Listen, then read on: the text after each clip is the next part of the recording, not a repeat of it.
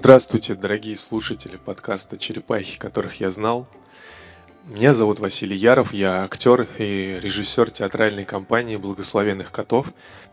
Я хочу сообщить вам, что мы решили не делать второй выпуск, а сразу сделать третий.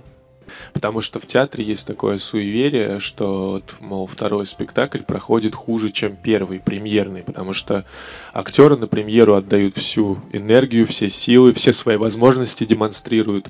А второй спектакль проходит так, наперекосяк. Поэтому мы решили э, перенести второй выпуск на третий. И тема третьего выпуска посвящена отчасти театру, а именно идее служения – идеи служения в принципе и идеи служения в искусстве. А, вот я, например, 4 года учился в театральном вузе, и нам с первого курса прививали идею того, что театр — это храм, и что актер должен служить в театре.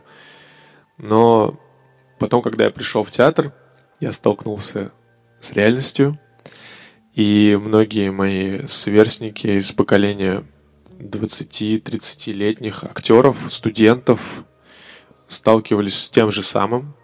И все говорят об одном и том же, что это зачастую какое-то разочарование в идее служения, что это какой-то обман, какая-то придумка, чтобы вот с помощью этой такой театральной репрессивной системы актеров загонять в театр, чтобы они ничего кроме театра не видели, чтобы они отдавали свое здоровье, свое время, жертвовали своей личной жизнью всем остальным во имя искусства за маленькую зарплату.